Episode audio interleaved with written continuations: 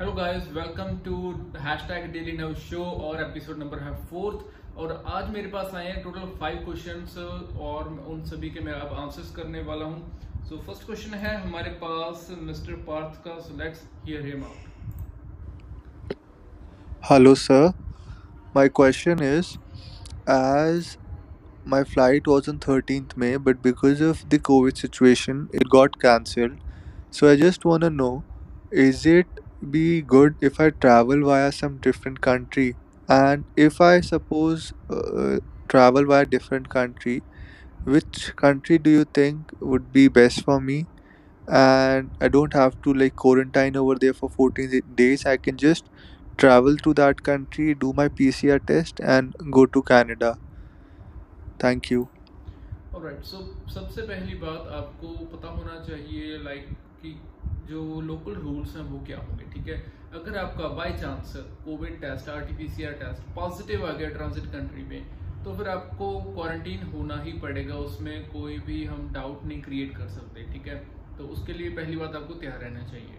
दूसरी बात, एक बात सुनने में आई थी कि जर्मनी और यूके ये दोनों ने अपना जो ट्रैवल बैन था इंडिया से जो फ्लाइट्स आ रही थी तो उसके लिए वो हटा दिया था। ठीक है, अभी मैंने उस न्यूज़ को फॉलो नहीं किया so I can't say for sure कि ये चीज़ पॉसिबल है या नहीं।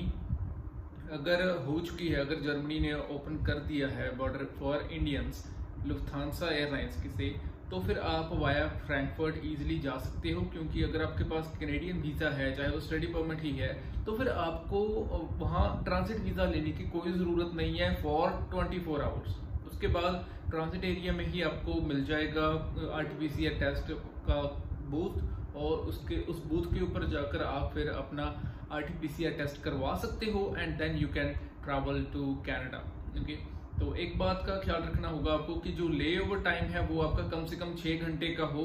ये नहीं कि आपका एक घंटे का है तो मोस्ट केसेस में वो चीज़ पॉसिबल ही नहीं होती। आप फिर अगली फ़्लाइट में बोर्ड ही नहीं कर सकते। अगर कर जाओगे तो फिर कनाडा में आपको पहुँचने ही नहीं आपको वापस भेज दिया जाएगा, ठीक है? तो at least have the R T test report with yourself so let's see the next is Niharika Khanna Hello, sir. Uh, my question is that whenever we uh, send our passport for stamping, like my PPR came on 27th April, but uh, as uh, VFS is closed, and uh, whenever it opens, we are going to send our passports for stamping. So, what will be the date that they are going to mention on my visa? Will it be same as 27th April when I received my PPR, or when uh, they receive the passport. To uh, know about this. And what will be the duration of my uh, study permit? Like uh, it is uh, ex- it is expired as soon as uh, the course is over. Like if my course is getting over in april 2023 so it will it be till that moment or there will be two three months extra added to it? Thank you okay पहली बात, ये दो चीज़ें, ये दो different documents है। एक है वीज़ा सेकंड है स्टडी परमिट वीज़ा आपका एक ट्रैवल डॉक्यूमेंट है जो कि आपके पासपोर्ट के ऊपर लगता है और आप उस कंट्री में ट्रैवल कर सकते हो, ठीक है?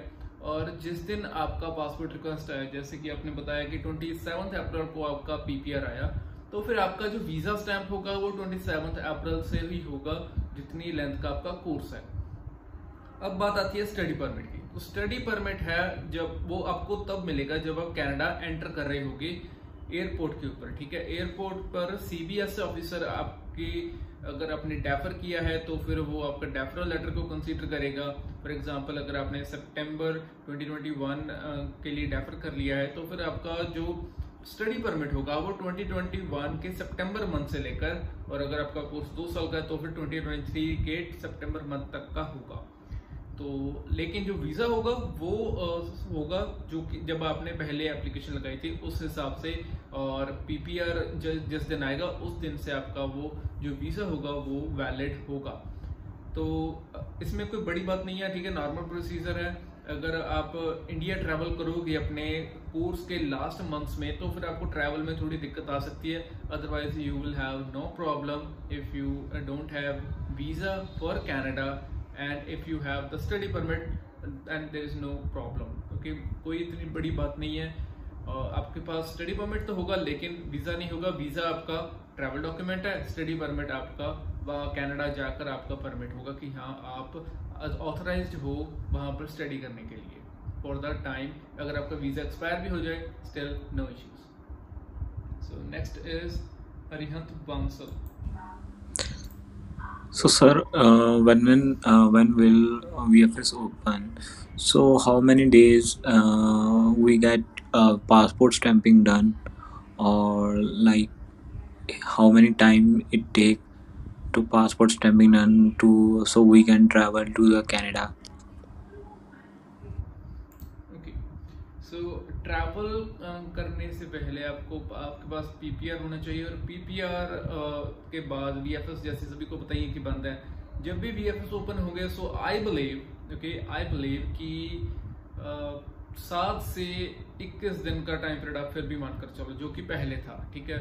सात दिनों से लेकर इक्कीस दिन तक का टाइम पीरियड लगता था पहले भी और अभी भी लगेगा, क्योंकि सिचुएशन तो वही है कंट्री वही है, कुछ भी नया तो आया नहीं है।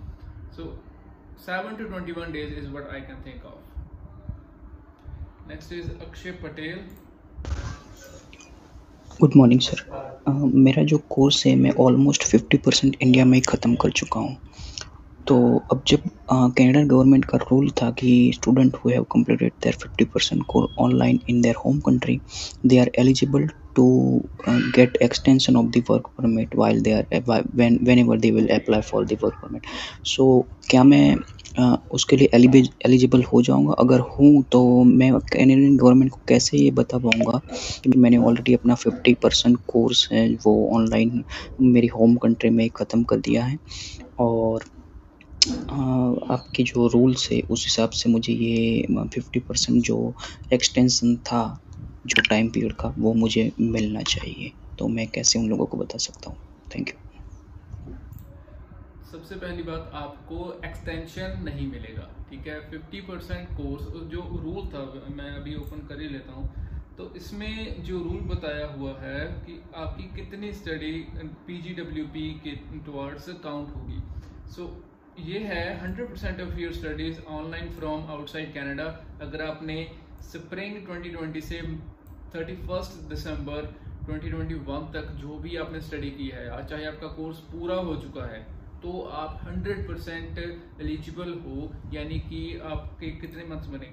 स्प्रिंग 2020 लाइक मार्च अप्रैल से शुरू हो जाता है, ठीक है? तो अप्रैल 2020 से लेकर 31 दिसंबर 2021 तक अगर आपका 100 परसेंट कोर्स पूरा हो चुका है तो आपको इतने ही टाइम का work permit post graduate work permit मिलेगा। और उसमें है कि अगर आप दो प्रोग्राम कंप्लीट कर रहे हो तो भी आप हंड्रेड परसेंट और आपने कर लिया है within this time frame ठीक है? कि आपके जो सेमेस्टर शुरू हुए थे, वो मार्च 2020 में हुए थे और फॉल 2021 तक। जितने भी आपके सेमेस्टर्स थे, वो शुरू हुए थे और 31 दिसंबर 2021 तक अगर वो खत्म हो जाते हैं तो फिर आपको कोई प्रॉब्लम वाली बात नहीं है। आपका सारा time period post graduate work permit के लिए एलिजिबल होगा। और इसमें एक बात और बताई हुई है, सबसे कंडीशन ये है कि आपका जो डीएलआई है, वो एलिजिबल हो, ठीक है?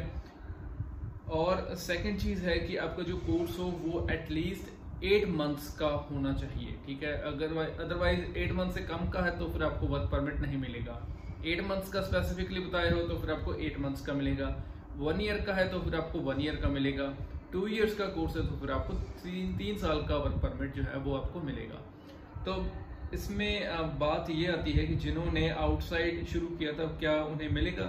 यस मिलेगा। स्प्रिंग 2020 से फॉल 2021 के बीच आप अगर आपने स्टडी स्टार्ट की है so you will be allowed for the post graduate work permit 31 दिसंबर तक जो इस बार के रूल हैं अभी आज के जो रूल हैं उस हिसाब से। अगर कल कोई रूल चेंज हो जाए so I can't say for sure और इसका जो लिंक है वो मैं डिस्क्रिप्शन में भी दे रहा हूँ so you can just check that out yourself next is let's see. Hi sir, when will I apply for the January 2022 for in July or June? तो इनका नाम है मीत मिस्त्री ओके तो इन्होंने क्वेश्चन किया है कि जैन 2022 के लिए कब अप्लाई किया जाए? जून में या जुलाई में? सो आई वुड सजेस्ट कि आप कभी भी अप्लाई कर सकते हो इवन आज भी आप अप्लाई कर सकते हो। आपका मेडिकल पहली बात कंप्लीट होना चाहिए, ठीक है? सेकंड आपके अगर बी खुलते हैं, ठीक है? आपके नहीं, जब भी आईआरसीसी के या वीज़ा एप्लीकेशन सेंटर जब भी खुलेंगे तब आपका बायोमेट्रिक होगा। तब उसके बाद ही आपकी जो फ़ाइल है वो कंप्लीट मानी जाएगी। तब तक आपकी फ़ाइल को कंप्लीट नहीं माना जाएगा। तो पहली बात मेडिकल पहले आपके आपके पास होने चाहिए। ठीक है? आपके पास लैंग्वेज रिज़ल्ट होने चाहिए। तो आप अप्लाई कभी भी कर सकते हो। There is no issue for that so that's all for right now और अगर आपका कोई भी क्वेश्चन हो तो please click the link in the comments वहाँ पर लिखा हुआ है एंकर डॉट एफ़ वाला लिंक है so you can send your voice and the limit is just one minute so I believe that you can easily send that via voice तो फिर मिलते हैं जी कल साढ़े आठ बजे so that's all for right now